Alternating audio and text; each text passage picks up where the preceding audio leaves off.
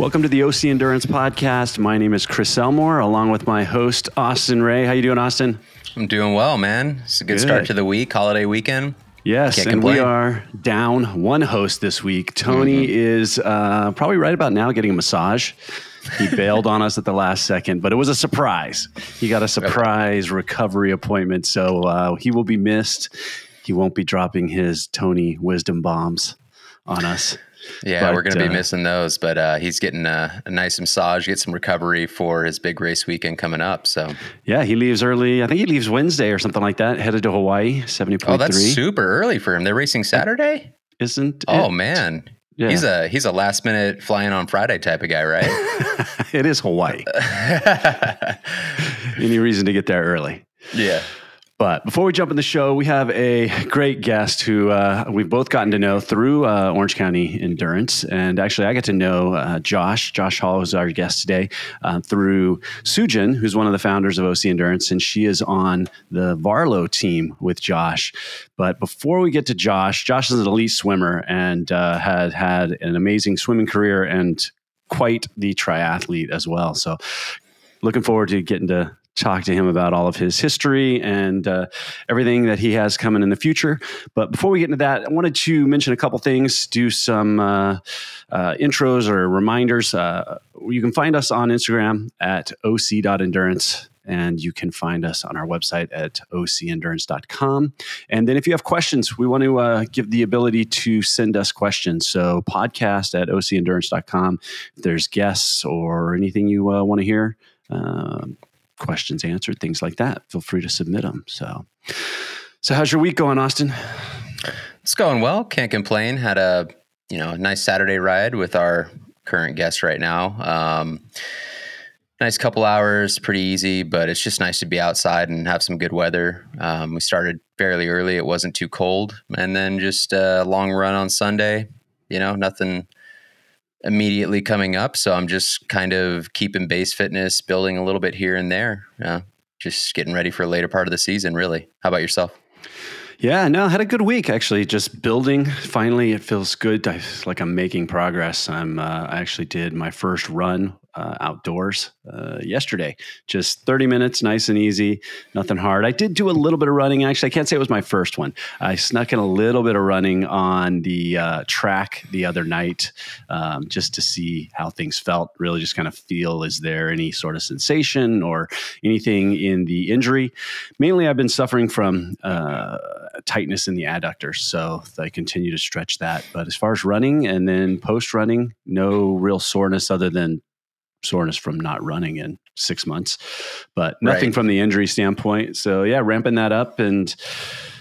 Yesterday, did an open water swim with the with the group down there in Long Beach. That was cool. Did four thousand yards out there. Should have been there with us, Austin. So Oh, you guys had Coach Tony out there giving the pointers. yeah, he was. Well, he didn't have any pointers for me, but uh, Oh yeah, yeah. No, uh, actually, he did have a pointer for me. It just wasn't. Uh, it it didn't make the video. He, he- the only thing which I know I do. He he was saying is when I when I raise my head to sight, uh, Mm. my feet drop a little. Right. totally. And Yeah, I don't kick anyways, so my feet are always looking to drop. yeah. So, um, but yeah, no, I got out, did a half hour run before I hopped in the water, then did Okay. four four thousand yards, and that felt good. And then today, you missed it. We did a climb. We did uh, the Baldy climb. Yeah, jealous. Uh, yeah, there's a road out here in California called GMR, Glendora Mountain Road, and it uh, climbs from basically the base. Uh, it's not quite sea level. Maybe you're at a thousand or so feet, and then you climb up to seven thousand feet to uh, the ski resort. But there was a huge crew, the uh, Area Three Endurance crew. They had a bunch of people. Um, so it was it was fun. It was good. It was cold as hell on the way down. Oh my god, it was kind of sprinkling, freezing on the way down. Uh, yeah, I mean, I'm incredibly envious of that entire group. I mean, it seemed like a good group of people, all sorts of different abilities, right? You know, people who hammer it, and then others who just kind of take it easy, turn around at whatever point you feel comfortable. So that's really cool. And then it's closed to cars on It was supposed to be, but uh, none of the gates were closed today. Yeah, No, they were supposed to have all the gates, but I think because on the website it said it was closed, there there weren't very many cars going Oh, up and down. Uh, as I was coming off the mountain, there was some motorcycles going up, but usually there's motorcycles buzzing them the hill Right. the whole day. Right. And, uh, there wasn't anybody. So yeah, it was That's it was nice. I think, and it was super kind of foggy, cloudy. We were riding in the clouds, so the visibility wasn't that great uh, in some places. But yeah, it was cool. There was a bunch of people. So like you said, Yeah. a bunch of ability, and I was sucking air the whole way up. I'm just so out of bike shape at this. I mean, just I'm so out of shape. So Yeah, but that, that gets you hyped, right? Because you're kind of like thinking, well, I used to be, I could do this no problem a couple months ago. And then now you got something to kind of shoot for a little bit, you know? Yeah, yeah, no, Yeah. I think uh, I'm going to try and get up there at least once every other week and ride. Oh, So okay. maybe a little midweek, 5:30 a.m. Now that it's Yeah. light, I can ride for a good hour and a half up the hill and Nice. get a, get a session in. So, for, Nice. unfortunately, you're too far. Both of you guys are a little far away for that. Yeah, we'd have to. Josh and I would have to carpool up to that one. That's uh maybe take turns driving. Leave That's at a 4 that's a a.m.. yeah, exactly. Well, cool. Well, let's not delay any further. Get Josh on here and talk. You are our, I think you're our second guest. This is our third episode. And, you know, the last episode with Annie, numbers doubled from the first episode. So I expect high things from you, Josh. if we don't triple the numbers, No pressure. No pressure. no pressure, no pressure. But yeah, like I said, I got to know Josh through Sujin, and he is uh, a Varlo athlete. So we'll give Varlo a shout out. They make uh, triathlon apparel, really, really nice triathlon apparel. So I've got a Mhm. bunch of their stuff. And uh, Josh, like I said, is an elite swimmer. I believe you grew up in Wisconsin. Is that correct? Sure did. Good old Midwest. And uh, was uh, an elite college swimmer, uh, five time Big Ten medalist, right? Qualified for the uh, individual or the Division One double NCAA championships in the breaststroke. I believe you had the fastest breaststroke at your institution, right? Your Uh, college during the time. That during the time. I'm now washed up in comparison to the swimmers but at the time, you held the fastest breaststroke for Yes. the University of Minnesota. records are meant to be broken. So Yes, That's But right. That's huge. That's huge. And then you also qualified to compete in the 2012 uh, U.S. Olympic trials for both the 100 200 breaststroke. Is that correct? that is correct. Yeah. Yeah, and then Extremely beyond that, we'll get into all of the great things you've been doing in triathlon. But welcome to the show, man. Thanks for having me. I really appreciate it. I'm I'm so envious first and foremost, Chris, of of your podcast voice. It's like it's like truth truthfully, like it's a true podcast voice. And I've I've listened to my voice quite a bit just as a result of uh, my own profession, like where I actually make money outside of triathlon. And um, it's nothing like yours. If I had a voice like yours, I'd have been promoted years ago. So Sounds like I need a new career. Yeah, no, trust me. You have, you have something else going for you. Not to discount Austin, by the way. Like he probably has the second greatest voice here. Um, I'm kind of like that that color commentator. I just come in, you know, here and there and add some depth. Chris does it all, man. He sounds perfect for the job. every Michael Jordan needs a Scottie Pippen. I'll tell you that. That's right. Oh, there you go. Well, Austin is lucky enough to be training with you pretty regularly, right? You guys are, I mean, at least from a standpoint of cycling, are you guys cycling quite a bit together nowadays? Yeah. Yeah. Uh, I mean, almost every weekend now, um, which is great for me. Um, I like historically have never trained with anyone throughout my entire like whatever very short-lived triathlon career, but every weekend now I at least have a buddy to ride with, and uh, the faces on the trails are getting way more familiar than I would ever thought. To almost to a point where I feel like, am I getting popular? You know, because I know so many people, but then I realize it's as a result of all the connections you all have when it comes to that. So It's funny though. I was talking about it uh, this weekend actually when Stephen and I were riding. We saw so many people on the trail, right? We saw uh, you in Austin, and uh, we saw Annie as we were coming to towards the end. And it's it's crazy how I used to ride that trail all the time and not see a soul that I knew. But now that we've got this community, you see so many people. Uh, it's just even though you're not training with them, it's really cool just to see their faces week after week. Absolutely. I mean, it's like, like truthfully, it's like one of the more comforting things that is out there. Like uh, training alone for so long, just personally, and then being able to now ride consistently and see faces that I know, knowing I'm not alone. Like especially in those very like deep moments where you're like, wow. I might not make it home. You see all these other people and they're posting these workouts on Strava like let's just bike up Mount Baldy just for fun, um, like those types of workouts, uh, it motivates you to make sure that you get back home.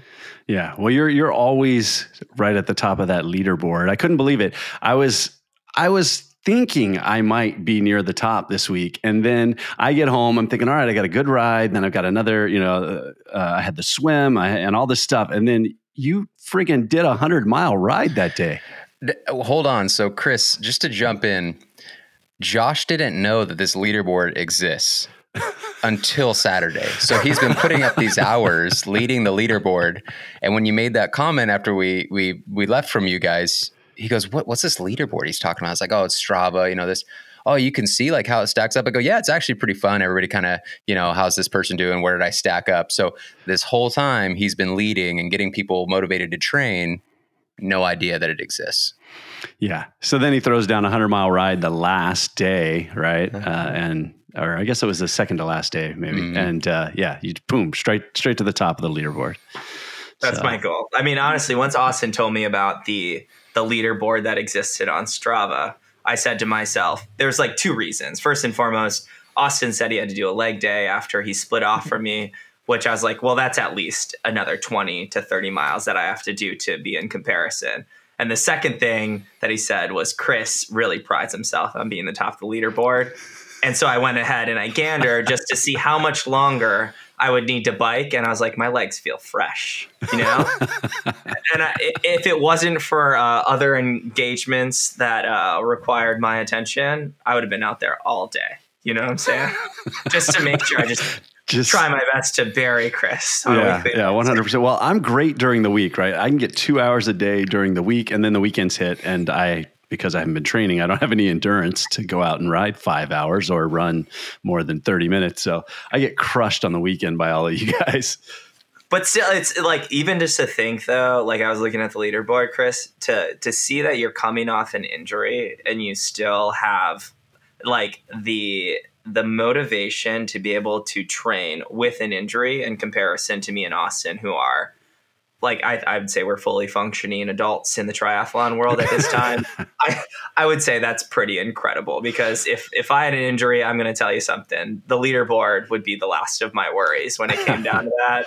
I'd well, it's just ramping back up. I, I haven't been anywhere near there. So luckily, in the last two weeks, I think I think it's this podcast. Actually, this podcast has motivated me to to start training.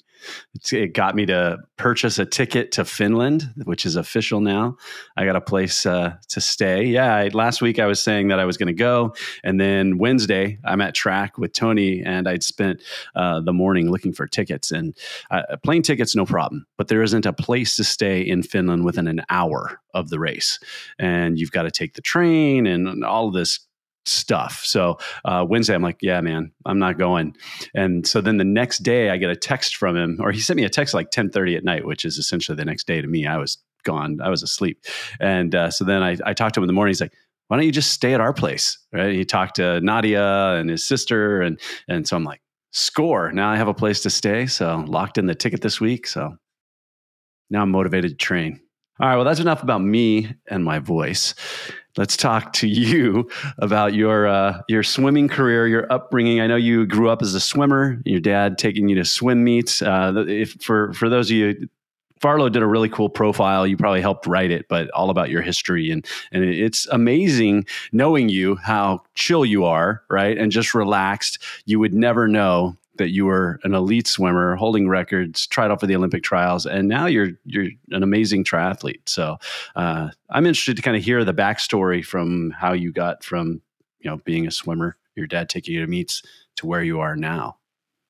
Yeah, I mean that's a that's that's a that's a pretty long story, but I, I can talk definitely in terms of how I got in triathlon first and foremost. well, the cool thing is this podcast it's it's kind of in the cloud, so it just runs for hours. I mean, we could just you could just talk. We could just, could just keep looping. Yep, I can talk all night. I'm just kidding. I prefer not to hear my voice ever. But um, I think I think one of the the best things about Ironman is it was something I was exposed to as a little kid, just as as a result of uh, just my dad telling me I can't do things and there was there was one time I, I remember and I had a very visceral reaction towards it when my dad was telling me about one of my middle school teachers who does this thing called Ironmans, and I was just like, "What? What? What the heck is that?" He's like, "Well."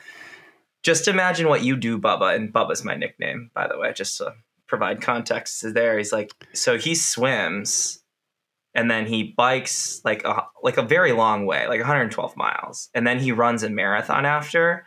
And it's about the distance that we're about to drive from Wausau, Wisconsin to Madison, Wisconsin. And he wasn't lying either. It was it was like almost the amount of distance that it takes to do an Ironman. And I was just like, I mean, being a cocky little kid at that time, I was just like, absolutely, I can do that. And it's like, no problem. And he said, good luck, Bubba. And in my mind, once my dad told me that I couldn't do that, and it was like inferred, of course, but it was like one of those things where the moment he challenged me, I always promised myself for the rest of my life that I was going to finish an Ironman. And uh, that's how kind of the triathlon journey started. That's great. But you were already swimming at that point. Absolutely. Right? So, so if we if we backtrack just a little from there, that that moment didn't come for another like 17 to almost 20 years following. Um, you know, I was I was a swimmer my entire life. I started swimming when I was like eight years old, and um, continued swimming all the way until I was like 25 years old. So a good almost 17 years. Yeah. Uh, how old career. are you now? Uh, 32. Okay. Hmm. I know you might not see it because, well, I look like maybe I'm 20, but uh, yeah, I'm 32. You can just credit to, to my uh, Filipino genes. Yeah. what I look like, but but yeah, I mean that was that was my entire career, 17 years of swimming, um, and I wasn't even able to approach the triathlon career because uh, my my career, my profession up until this point when I moved out to California was just it was literally swimming back and forth in a pool my entire life. So yeah, and your your specialty was breaststroke. That's primarily what you were swimming. I was a breaststroker, and you might think I was a very talented swimmer, and like that my swimming relates to Ironmans or triathlons at, at all. But uh, we don't swim breaststroke in triathlons. So yeah, I was just gonna say you probably should just swim the breaststroke, and you'd beat everyone anyways. It's pretty. Uh, you know what? My freestyle is very close to as fast as my breaststroke, which is which is not like a uh, I'm not proud of that by any means. However, you know, uh, it does provide me comfortability in the water. That's for yeah. sure. That always drives me nuts. I swim with a master's program and you know, there there are some really good swimmers there, right? There's a bunch of college swimmers, swimmers that have been swimming their entire life. And um, so they they kick my butt every single day. But lately, you know, we're doing I, they're doing IMs and I'm not because I can't really do um, a lot of butterfly kick because my abs, you know, the, the uh, injury, or even breaststroke because of my uh, pubic bones. But some of these people, they are just as fast as I am swimming freestyle as the, and they're doing, you know, IMs and just cranking them out. And it's just like, it is so frustrating to see them jamming. And it's like, all right, backstroke. I'm like, all right, I got this. Nope. Nope. Somebody is going to beat me doing backstroke or breaststroke or whatever it is. So, you know, th- thankfully though, it's such a small part of triathlon. It's just like, you know what, those guys can be all they want in terms of those little water lilies around there. you're you're going to be just fine. You know, once you get on that bike and run, they they've got nothing compared to you. Yeah, no, I do try and tell myself that, but it's still it's it's amazing how and it's one of those sports, right, that you don't see improvement near as fast as you see in cycling or running right? Mm-hmm. I mean, the improvement is so small over years and years. So it's very frustrating. It's so true.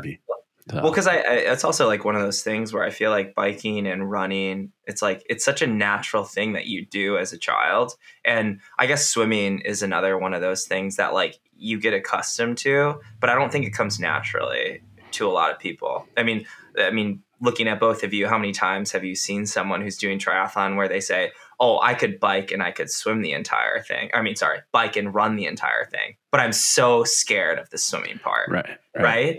Like it happens all the time. And just, and you just want to put in their mind, it is such a small portion. In fact, if you're a swimmer, I feel like you do have a little bit of advantage up front when it comes to the race. But man, um, once once the latter part comes, you'll be humbled incredibly yeah. over the duration of the entire race.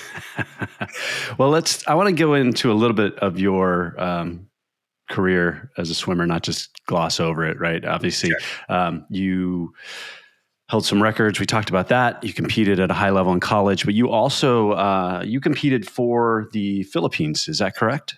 Yep, yep. So, um, like, uh, just give like information and context towards that is is uh, my mom is fully Filipino. My dad is American. My dad was like uh, contracted with the with the CIA and Black Ops, and when he was in the Philippines, that's when he met my mom. So at birth, I was actually born in Germany. I know this is just like wow, where has it been? But we'll, we'll, get to it. But at birth, I was a, a, Filipino citizen and an American citizen, so I was a dual citizen, and it was something that my mom has always brought up when I was a kid: is that I'd have the opportunity to represent the country of the Philippines if I ever desired it or if I was ever good enough to be able to do it overall. So, um, following my career uh, swimming at 2012 Olympic trials for the US, I know is something that I'd always want to pursue. It's not that I was a bad swimmer in, in the US. I mean, even to qualify for Olympic trials or to know that, you know, I could make a semifinal or final at Olympic trials, it was it was great. But I mean, to qualify for the US Olympic team is one of the most challenging things that could possibly occur. You have to not only be one of the best in the world, but you have to be really good on that one day. Um, and so I knew that probably my best my, best shot, like overall, just internationally, was to go swim for the Philippines. And so, following the 2012 Olympic trials, I uh, I pursued that. And truthfully, it was one of one of the greatest experiences I've ever had. Um, I, I, went to like four world championships, um, multiple Asian games, Southeast Asian games. Got to meet some of the most incredible people that I've ever met in my entire life. I got to travel the world, um, getting paid to do it during the entire time, uh, and it truthfully was like so amazing. I, I, I wish I could put that reaction in terms of my feelings when I was swimming into someone else's body so they could actually like find the gratitude in it. But mm-hmm. uh, man, it was it was uh, it, w- it was something else. So, did you move from the U.S. to the Philippines during that time? Or are you able to represent the Philippines living in the U.S.? How's yeah, that work? So, so I, the great question, and uh, I was able to represent the Philippines while training in the U.S. Um, the the coach at the University of Minnesota happens to be one of the best breaststroke coaches in the I would say the country, but truthfully in the entire world. So I was training in the US in Minnesota, but I was probably gone abroad, either training abroad or traveling abroad competing about half the year. So I was pretty much a transplant coming back yeah. and forth, back and forth, um, just competing and swimming. Yeah, I always wondered how that worked when you represented a country. If if you needed to be living there a certain amount of time, or if it really just had to do with uh, your citizenship and you could live anywhere in the world as long as you had citizenship, you, you could represent yeah. the country. Yeah, I, know. I know for a lot of countries out there, like if you were to represent them, you do have to live there for a certain amount of time for them to be able to represent. But as a result of like I was an automatic citizen, I I was welcome to do what I wanted, but also the the country itself was very um, accommodating towards me where they just wanted me to do what was best for me. And then the majority of the time that I was traveling abroad was like I could go to the Philippines whenever I wanted to make sure that I could um, get over the jet lag and get accustomed to the time zone prior to competing at any uh, of the major meets. So, yeah, that's great. Yeah, that's pretty neat when you were competing for uh, the Philippines, then you were at that point. Did you you were competing? You said like the Pan Am Games and things like that. So you were competing against the U.S. at that point and other mm-hmm. um, other swimmers. At what point uh, did you decide? Okay, I'm I'm done with a swimming career. Like how old were you? You said. Yeah, yeah. So um, it was in 2016, and it was you know for a couple years when you're doing swimming for that long it's like 17 years of my life it was pretty much my entire life that i've been doing this at least like the most conscious part of my life. And um, it, it just seemed to be a natural stop after the whole like olympic uh, frame. It's like every four years. Where in 2016 i just decided in my career personally that i wanted to do other things within my life and since i spent so much time doing it and uh, you know, quite frankly, I was training probably 20 to 30 hours a week doing the same thing for that long. Um, everybody needs a change at that point. And so, uh, one of my best friends who also swam with me in college, um, he was getting relocated out here to California. and uh, he he asked me, he's like, "Hey, bud, do you want to go ahead and move out to California?" It was like a three second conversation. I said yes because it was the perfect time period where I was I wasn't going to go through another Olympic cycle until 2020. Um, I wasn't. There's no way I could train another four years. I'd just been dead. Uh, so I decided to move out to California, and that was kind of like the start of like a new chapter in my life, which kind of leads into the whole triathlon thing eventually. But it took me a little time to have the courage to to be able to do that.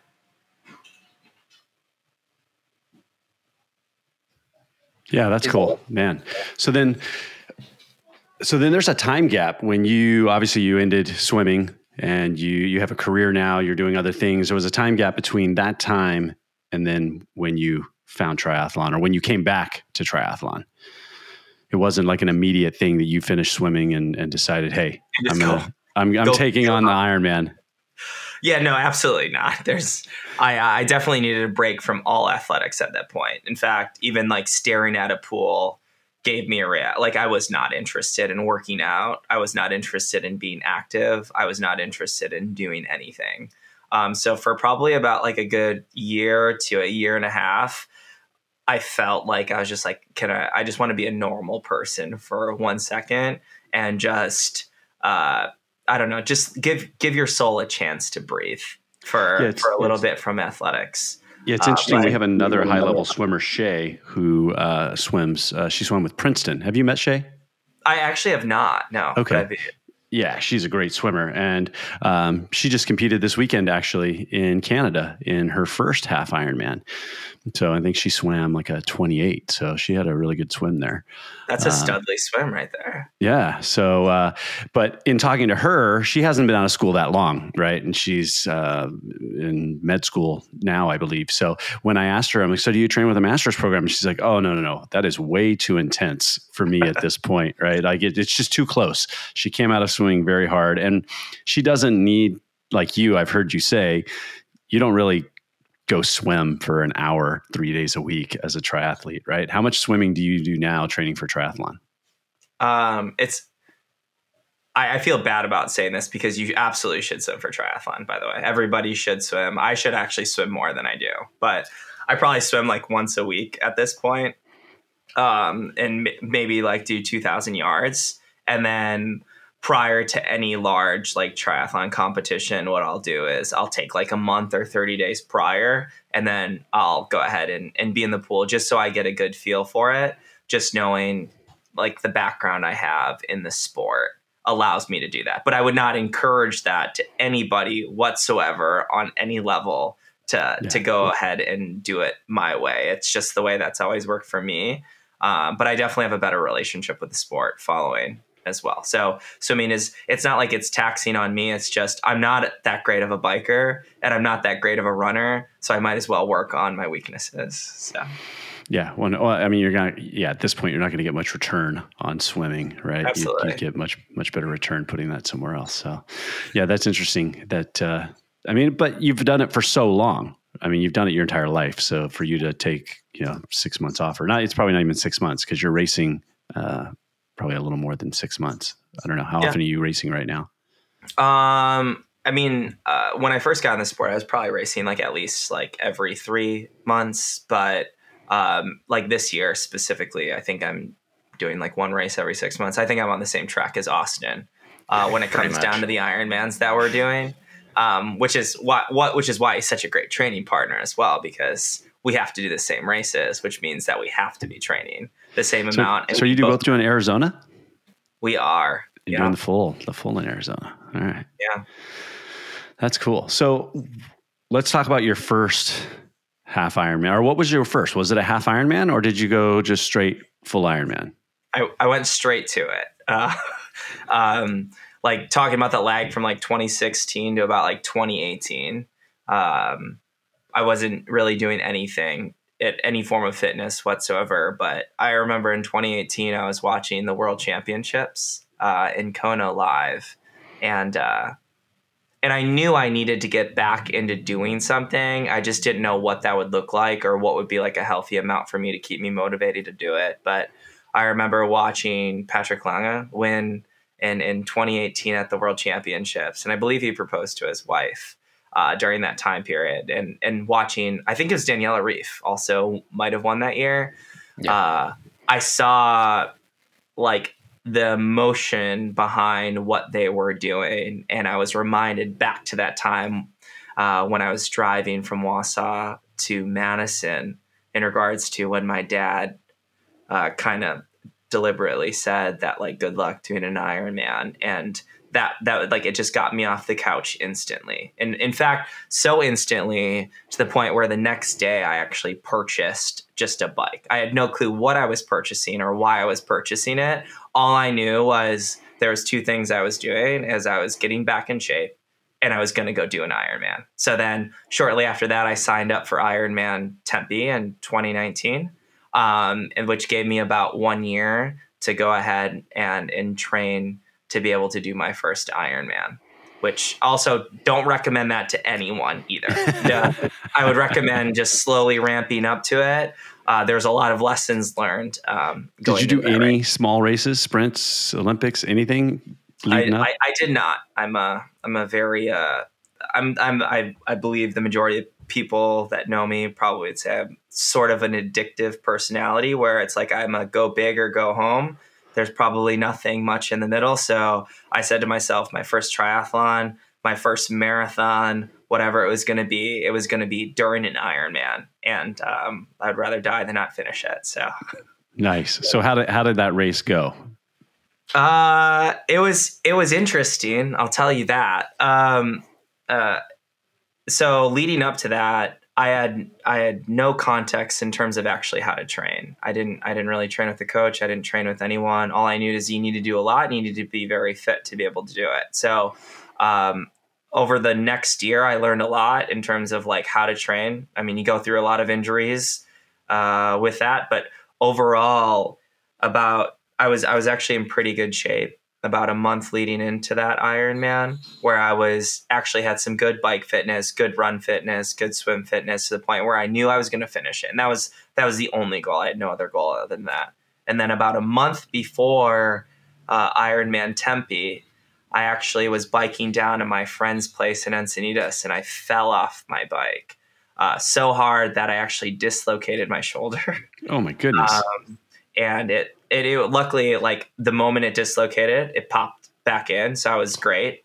Um, but I definitely it didn't it didn't feel great. So the whole month leading up to it, all that fitness kind of went downhill a little bit. Where um, my my doctor didn't recommend that I do it first and foremost, which um, as uh, under a person under his profession, I would not recommend anyone do it either uh, going under that, but I had given it a year and I was like, there is no way I'm not going to do this whatsoever. Right. I've given up a large part of my life. So I, I uh, was in a sling biking on a trainer um, indoors just about an hour a day to keep my fitness up. Um, I had a good friend that was doing Ironmans at the time, and he's just like, all you need to do is just do this every single day. You have enough fitness in you to be able to do it. Um, so I didn't run, I didn't swim up until the day of uh, the Ironman, and um, we were just going to roll the die in terms of of uh, what happened on that day. And what happened? And what happened? Uh, that's actually I I, uh, I, pulled up your splits. If you want to hear them, I don't know if you remember them. Let's let's hit it, Austin. I'm okay. actually so curious. So you finished the race in 11 hours, 11 minutes, and 14 seconds, which placed you 26th in the 25 to 29 age group and 307th go. overall. You swam 58 minutes 33 seconds. You biked six six hours four minutes 18 seconds, and you ran three hours 46 minutes 51 seconds. It's a great time for your first Ironman. it's pretty good, yeah. Jeez. well, well, what's even what's even nicer is like during the time period is, is like I I could barely move my right shoulder at the time, so I was like, you know, like when you're swimming and you just like can't lift it. We've all oh, been yeah. through those, right? And you're like barely like struggling through the water. I mean, I might as well have just been treading water at the time. But there was a few times where my shoulder, my right shoulder hurt so bad that I was just swimming one-handed and I didn't care either. Like I felt comfortable in the water, but to be able to like get out of the water during that time period was amazing. Um, but during the bike ride as well, I, I didn't get one flat tire. I got actually two flat tires during the time period. Wow. And as Austin would know this about me, I, I don't come very prepared to these things. Fit, fitness wise, I'm very prepared, but like uh, operationally wise, I'm not prepared at all. And uh, I got my first tire and I had one spare tire and I changed it out and I was just like, we're good to go. Five minutes later, got another spare, uh, another flat tire on my other wheel. Didn't know what to do because I didn't have another tire. Didn't know like how Ironman races worked. Uh, but there I eventually came like a moped that gave you another tire, so I got that changed out, and then um, I didn't. Then my gears broke as well, so I was in the small ring my entire race after like mile sixty uh, to be able to to bike the rest of the way, which to to my bike's credit, it probably saved my life, knowing full well that uh, in Ironman Tempe, there's like a huge downhill part. You like go uphill a little bit, and then you go downhill, and you do like three loops of it. And I, w- I was going downhill, and I you, you couldn't pedal. I was in my small ring, so I just literally coasted, which for, it probably saved my legs for the rest of the race to be able to finish in a in a respectable time. Hopefully, respectable to the community, but you know, I was just happy I crossed the finish line. Yeah, no, that's awesome for your very first race. Uh, that's pretty incredible to know where you are today compared to your very first race. I mean, obviously, you've come uh, a really long way. So, how many Ironmans have you done from that point to? Um, you had a really kind of successful Ironman California, right? Was that last last year, right? last year yeah Yeah. it was it was kind of like the the the culmination of just everything just coming together but like in total of like ironman races i've done about seven of them i've done two full ironmans and about five 70.3s um, but but of course after that first finish when when you know that you have a lot more left in you and everything's going wrong and like leading up to that race, you didn't think that you were that bad, but also just seeing the people that were ahead of you, you kind of know there's something else in you. And uh, that's kind of when I started thinking, like, what else can I do with this sport? Um, and then fast forward a, a couple years, and uh, triathlon has probably just completely changed in terms of my mind, in terms of how I approach it. So, was Ironman California your third full or your second full? It was a- it was actually my second full Ironman that I've ever done. So okay, so you go into Ironman California, and it was last year, 2023, and you set the swim course uh, record or the fastest Filipino. Well, I mean, what, what was the record? You set a record. Yeah, so I uh, I guess like technically too. I had nothing to uh, to that's like absolutely incredible. But I was I was the first one out of the water um, when it came down to us, which was awesome. And Yep. then after the race, I found out just because some like duels, it, the the previous like Filipino Ironman record holder reached out to me. He's like, "Dude, congratulations on your your Filipino record." And I was just like, "What are you talking about?" Overall, because I, I guess I didn't think about that prior uh, to it, but I ended up like uh, having a good enough time to to be able to like set the fastest time ever in the nation of the Philippines, which is also pretty incredible. Yeah. Um, so you set the course record. Yep. Fastest Filipino. And did you qualify for Kona at that race? I did. Yeah, that was that was the race I qualified for Kona. So that was that was an exciting time in my life. Yeah, that's pretty awesome. Mhm. Second shot out, all three of those. That's pretty incredible. Yeah, it was it was an unreal experience. I mean, truthfully, I know Austin Austin, you did that, correct?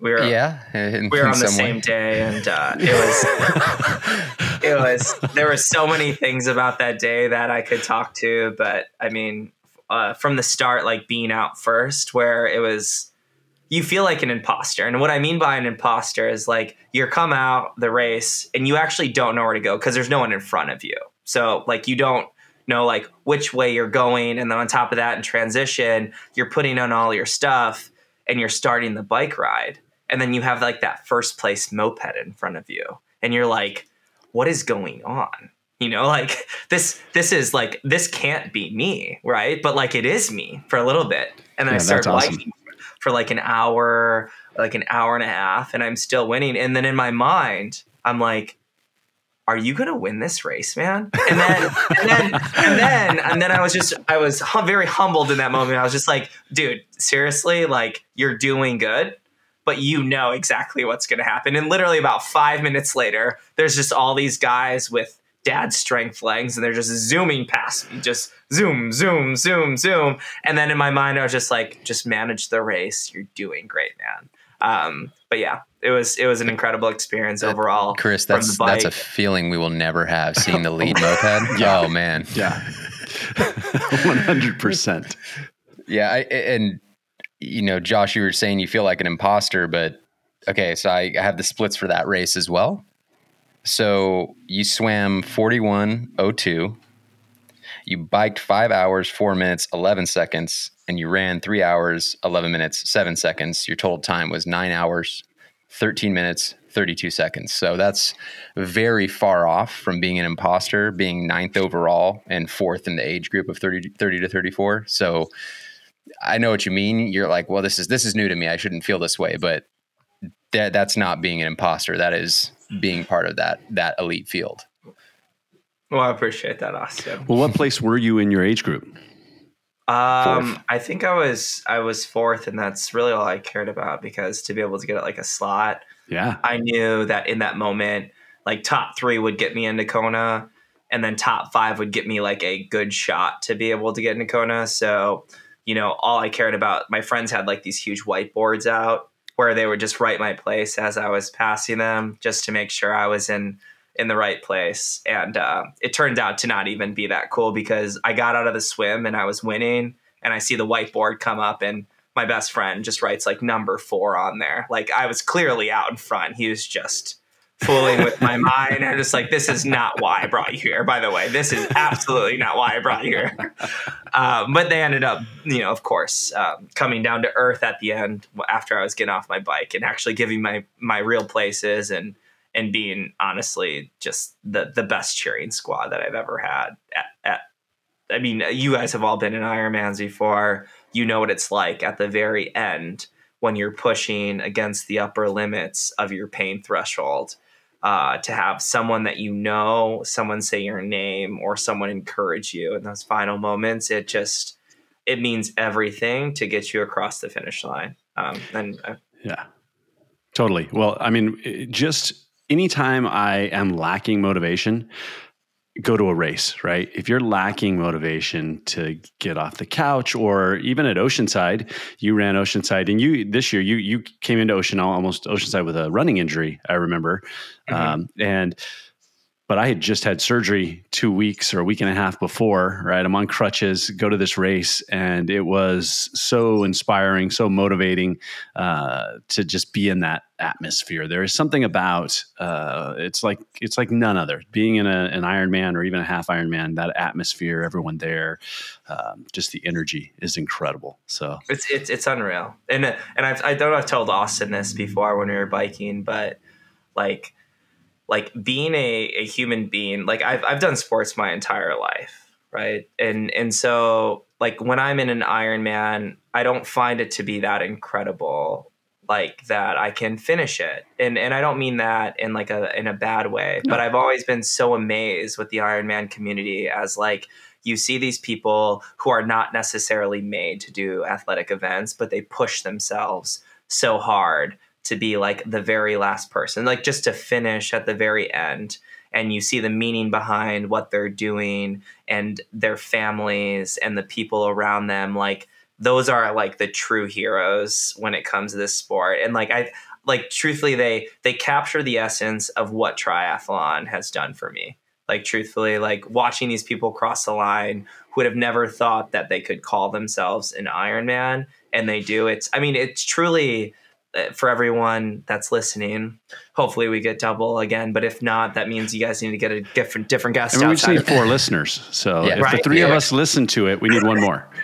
That's good. I'll get my girlfriend to watch it. Uh, but truthfully, I mean, it's it's truly one of the most life changing things. So uh, to to to what you were saying before, it's just it is literally awe inspiring to watch some of these people uh, cross the finish line and the different meaning that Ironman has to everybody is is is so different yet it it kind of brings us all together as human beings overall. So.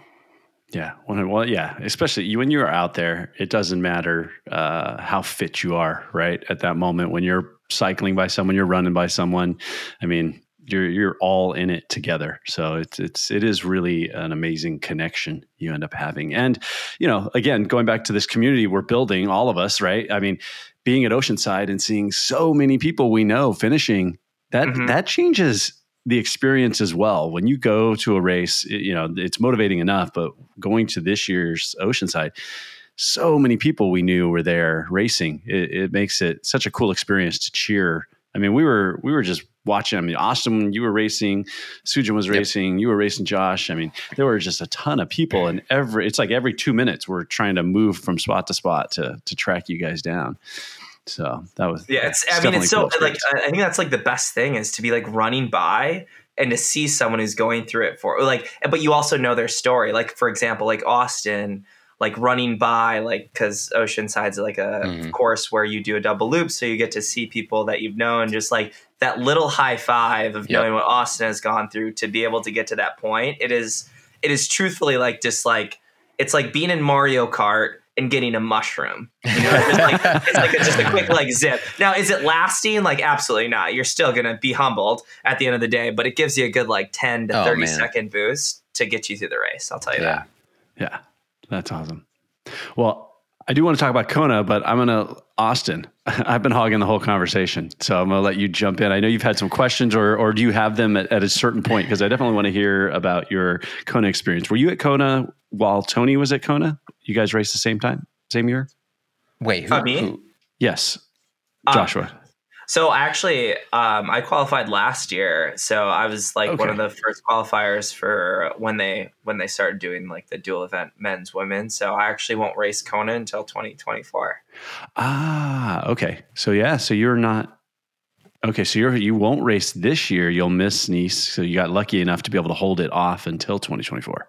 Yes, I was like one of I maybe like a couple races in where they gave people the option to either race Nice or defer it out to the next World Championships uh, as a result of it.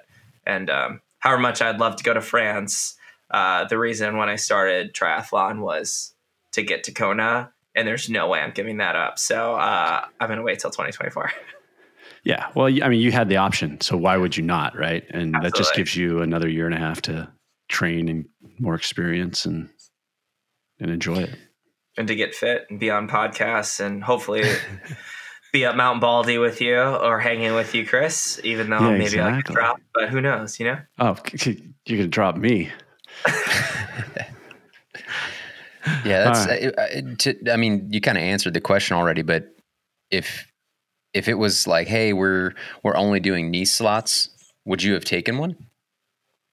Um, you know, that's, that's like a really good question is you know the world championships are still a world championship and i'm sure like down the road if they can if ironman continues to do this five to ten years is that i i hope we live in a world where the world championships is just the world championships but the reality yeah. of the situation is like the the repetition of being in kona is it's one of the most meaningful things for the majority of people who do ironman when it comes down to kona and like I, I you know, like I can't remember a kid growing up saying, "Hey, by the way, I want to do Ironman. I want to go to Nice, France." They say, "I want to go to Kona." So there, there's probably a low likelihood I would have said yes to it uh, if they would have given me the option to still go to right. Kona as a result of it. But right. you know, I mean, being in the situation to be able to perform at the highest level in a sport at the highest level, I'll never turn that down. I'll tell you that. But yeah. um, you know, it, it has a special meaning to me personally, just th- with the through line in my life. And I know it has a meaning for other people as well.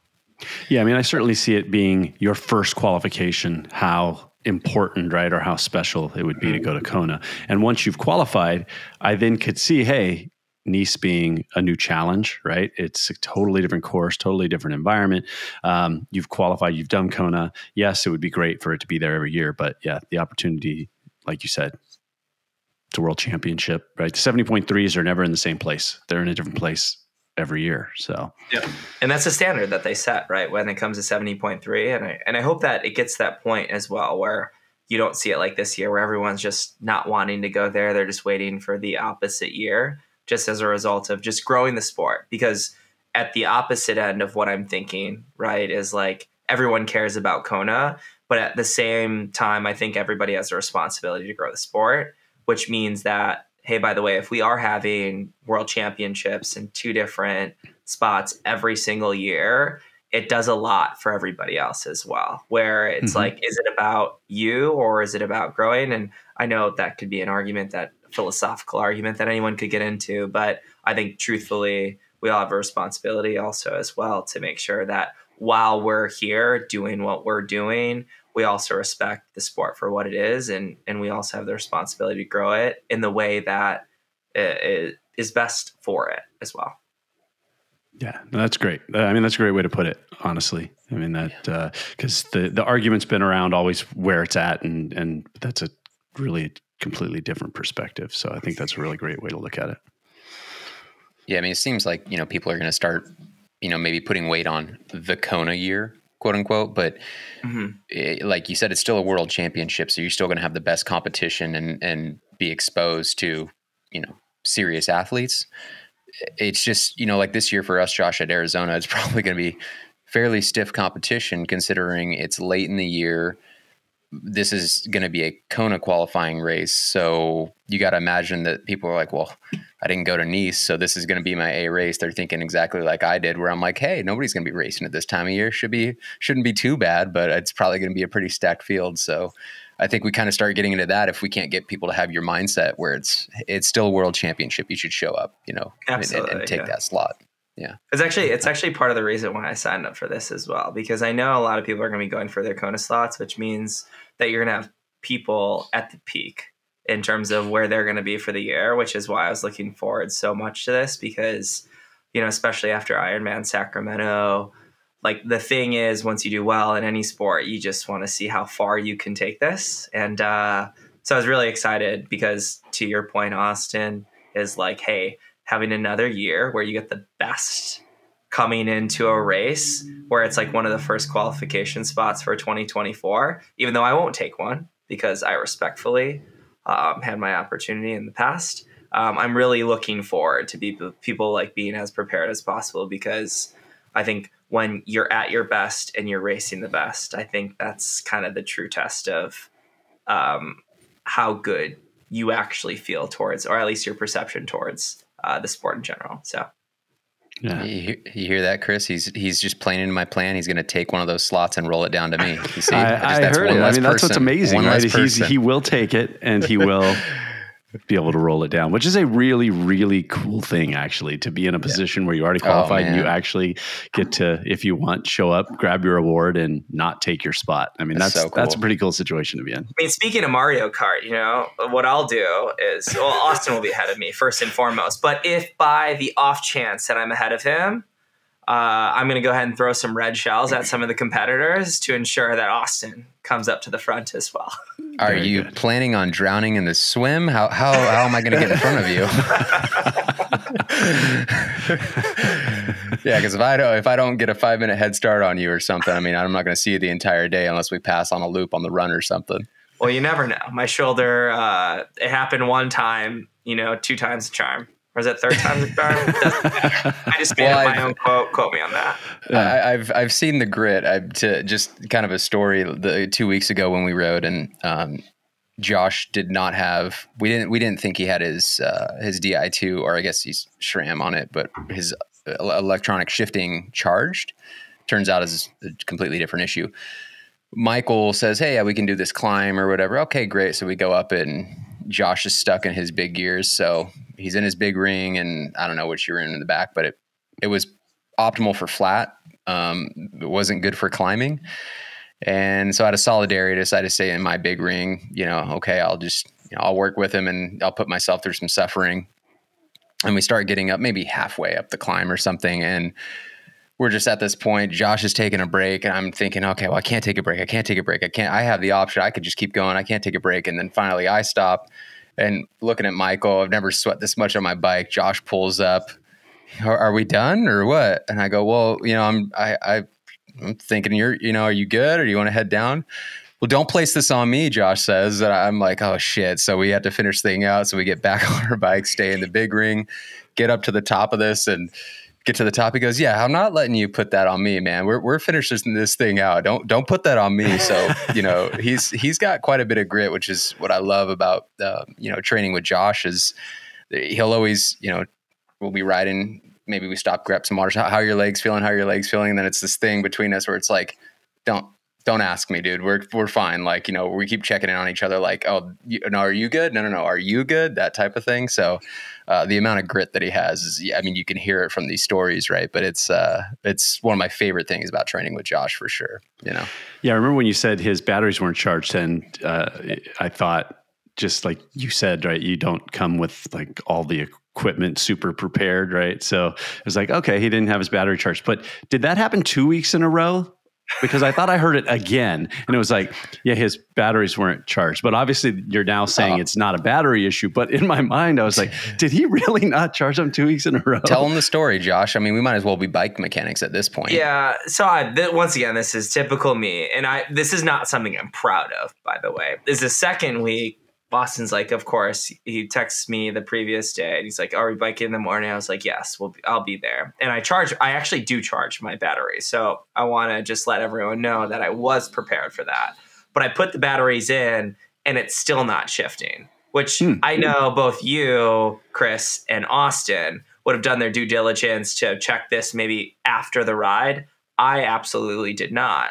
So I was just like, well, crap, it's not working. But it's just like, but I'm not going to let Austin down in regards to this ride. So I just say, screw it, I'm going to go out the door.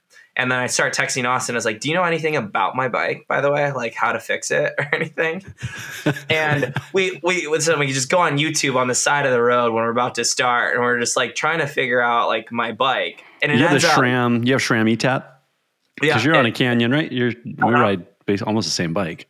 Yeah, and it, and it ends up being that there was like this little box that Austin told me about. So it was good that I was with Austin. It's like the the box inside your like bento box area, like the that, junction box. Yeah, the junction box. That's the specific word. Thank you, Austin, for clarifying that. Um, and we decided we we knew it didn't pair with like Bluetooth, so I was just like, oh my gosh, all we have to do is change this battery.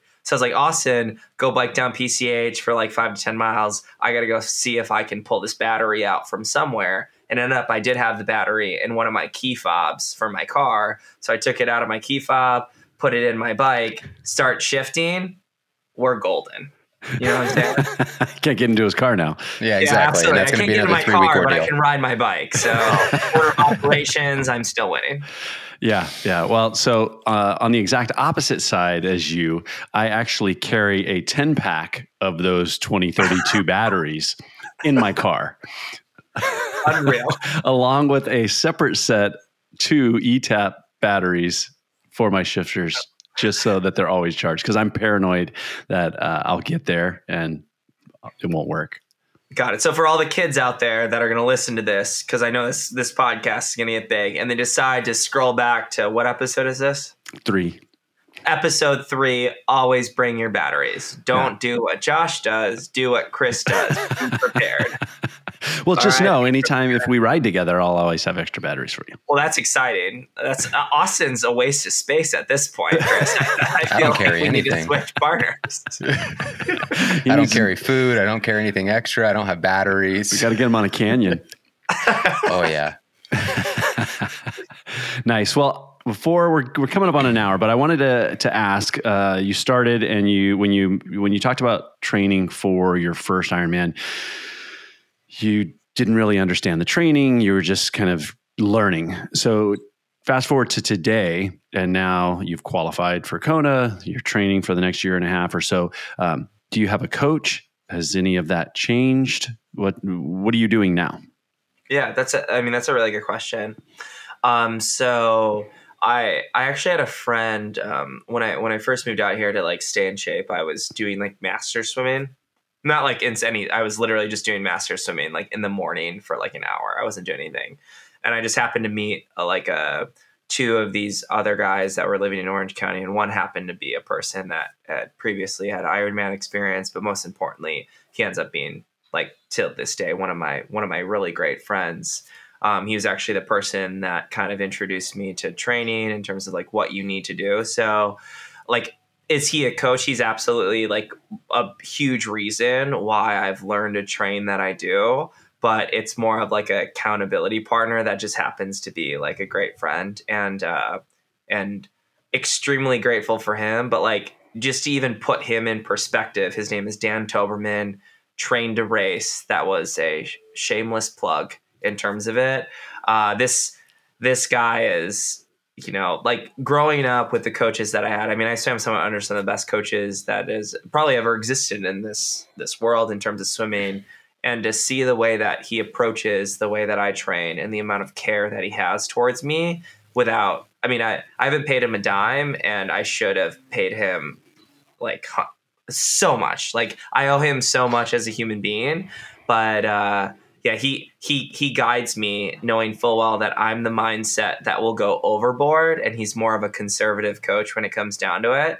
So when we communicate, it's mainly as a result of Josh, I think you're doing too much and you need to hold back in this category. So it's like a great accountability partner slash uh, good friend slash caring, but um, he he's the guy that I work under, and I I don't know if I'll change that for a very long time because the guy is more intelligent, understands the sport more than anyone that I've ever known, and truthfully has provided guidance in ways that I could have never imagined. And even just fast forward to like our relationship is he was actually at Ironman Sacramento, and uh, oh, that's amazing. to see him at the very end of the race. Uh, I just remember crossing the finish line, giving him a high five. I've never seen someone more excited or proud of of an experience, and I'm so happy that I was able to give back in that way, in the same way that he's given to me. So Dan Toberman, shout out to that guy. That guy is he's he's That's unreal. Awesome.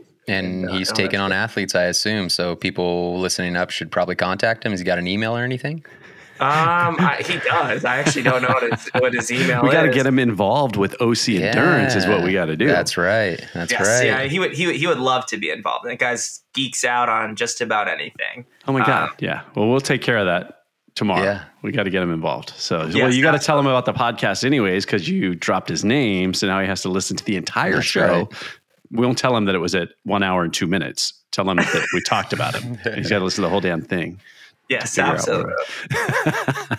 but like, but for other people to like even find value from this is like, uh, we're, we're very much into like 80, 20 of like 80% of the training that I'm generally doing on a daily basis is, is, is like zone two training, no matter mm-hmm. what. A lot of people mm-hmm. think I run too slow. I don't, I, I go a lot by physiological uh, markers. So for example, I go a lot by heart rate.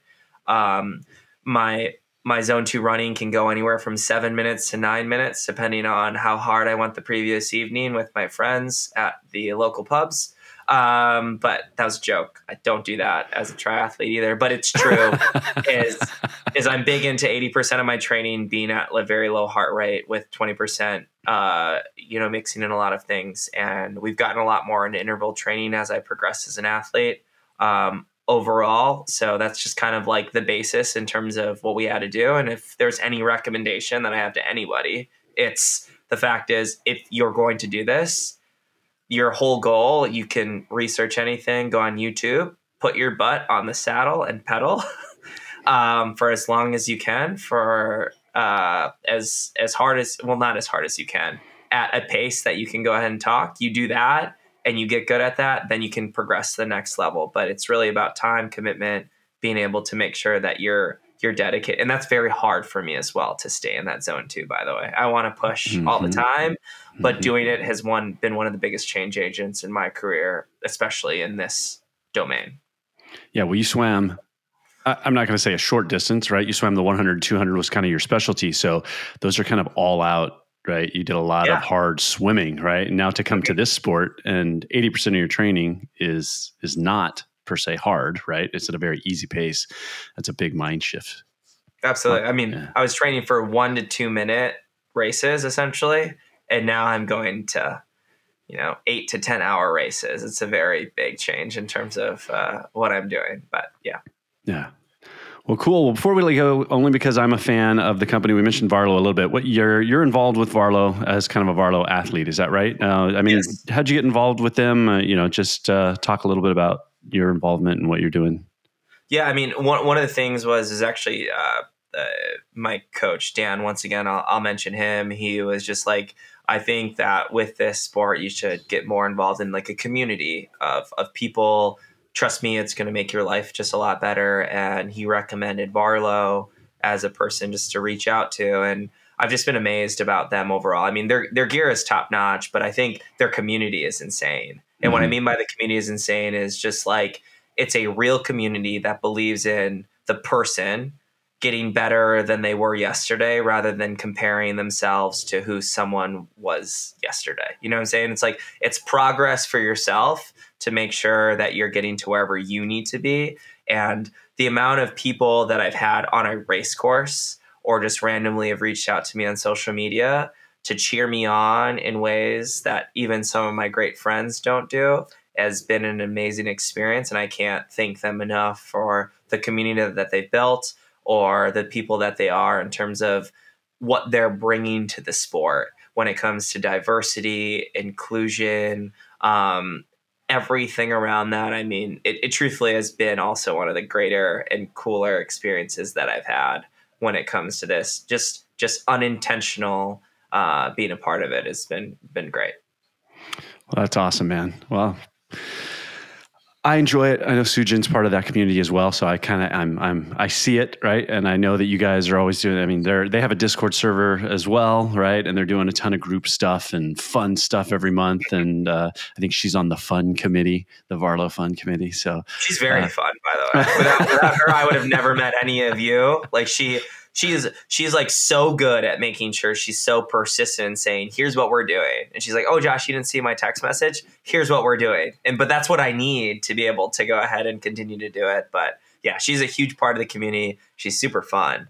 But uh, she's half the reason also as well that i've been connected to you to austin to tony etc so shout out to her as well yeah, no, she 100%. it's funny because she she won't come on like she doesn't want to be on a podcast, right? She doesn't want to talk, she doesn't want to be in the spotlight, but she is she's like the little network connector, right? I mean, yes. it's funny how she is uh, very persistent. I will agree that she is very persistent, but she she just will connect. She's like, we should get Josh to do this, or you know, so and so does this, and and she will just make these little connections and introductions. And she's the one who brought me into. I always trained alone, right? So I always give her credit that I, mm-hmm. other than master swimming, I didn't train with anybody. And her persistence of just like you should come train with the the local run club, right? And bring me into that. And, and because of her, I started to experience a community, right? It was the local run community, and because of that, that drove me to want to create this triathlon community, right? Grow something beyond because there are run clubs. There wasn't really a big Orange County community. So it was, yeah. So I, I credit her for that and that persistence and kind of pushing and, and kind of networking us all. So Yes, absolutely. Without her, I, I probably would number one be here. Uh, I probably would have not, never met you, Chris. I probably would have never met Austin. I know I wouldn't have met Tony um, as a result of it. And I, I, can tell you this exponentially. My even just even over the last couple weeks alone is just dramatically changed the way I train and just like has made it so much more enjoyable mm-hmm. to be a part of my own individual journey, especially having it interwoven with with everyone else's. So that's awesome. Well, thanks for coming on the show, Josh. I appreciate it, man. It's awesome to kind of hear your backstory, and it's it's been really cool to follow your race and your race results. And I mean, it's impressive. So we appreciate yeah. you being part of the community. Yeah. Well, thank you for having me. I really appreciate it. So, if people are interested in looking you up and stalking you on on social media, is there a place that they can go? Uh, I guess, I guess, yeah. He's like, oh, I don't know how to answer that. Uh, you can, I guess, you can find me on the leaderboard on Strava. Um, I'm just kidding. At the top of the leaderboard, tippy top. I'm on, I'm on Instagram a little bit, I guess. Josh, right. Josh Hall 001 is is one, and then I'm on Strava. Uh, is there like a, is there like a tag name that people have on Strava? I think it's just Joshua Hall. Yeah, it's, it's going to be Joshua Hall on Strava. I'm um, sure it's the very first Joshua Hall that comes up. Hopefully, hopefully the one and only, and uh, even though it's probably the most generic name in the world outside of John Smith. So uh, yeah, outside of that, I, I'm not really that active on social media. But anyone who wants to connect or learn more uh, in any way that I can find or like add value to their lives, I'm I'm more than interested in, in hopefully doing that. So Austin, uh, awesome. How about you, Austin? Where's your dogs? Yeah. It's time for you Yeah, to talk no, about. yeah, he hasn't barked. Don't don't say anything. He's gonna start barking. That's how we know the show's over. Uh, yeah, just uh, on Instagram at seven one four endurance. Um, and then you know email us. Uh, what's the email, Chris, for the podcast that we have? It is podcast at an ocendurance.com. So make sure to email that if you guys have questions or you want to hear us go over anything. You want Tony to kind of go into depth about some technical stuff or hear stories or anything like that. Um, I think we want to start getting more questions and opening this up a little bit more. Um, just have some fun stuff, and we'll let you guys know when we have guests on if you have questions for those specific guests. Yeah, and you're definitely coming back on, Josh. So as, as you continue to race, we're you're, you well, you will at least be on after Kona.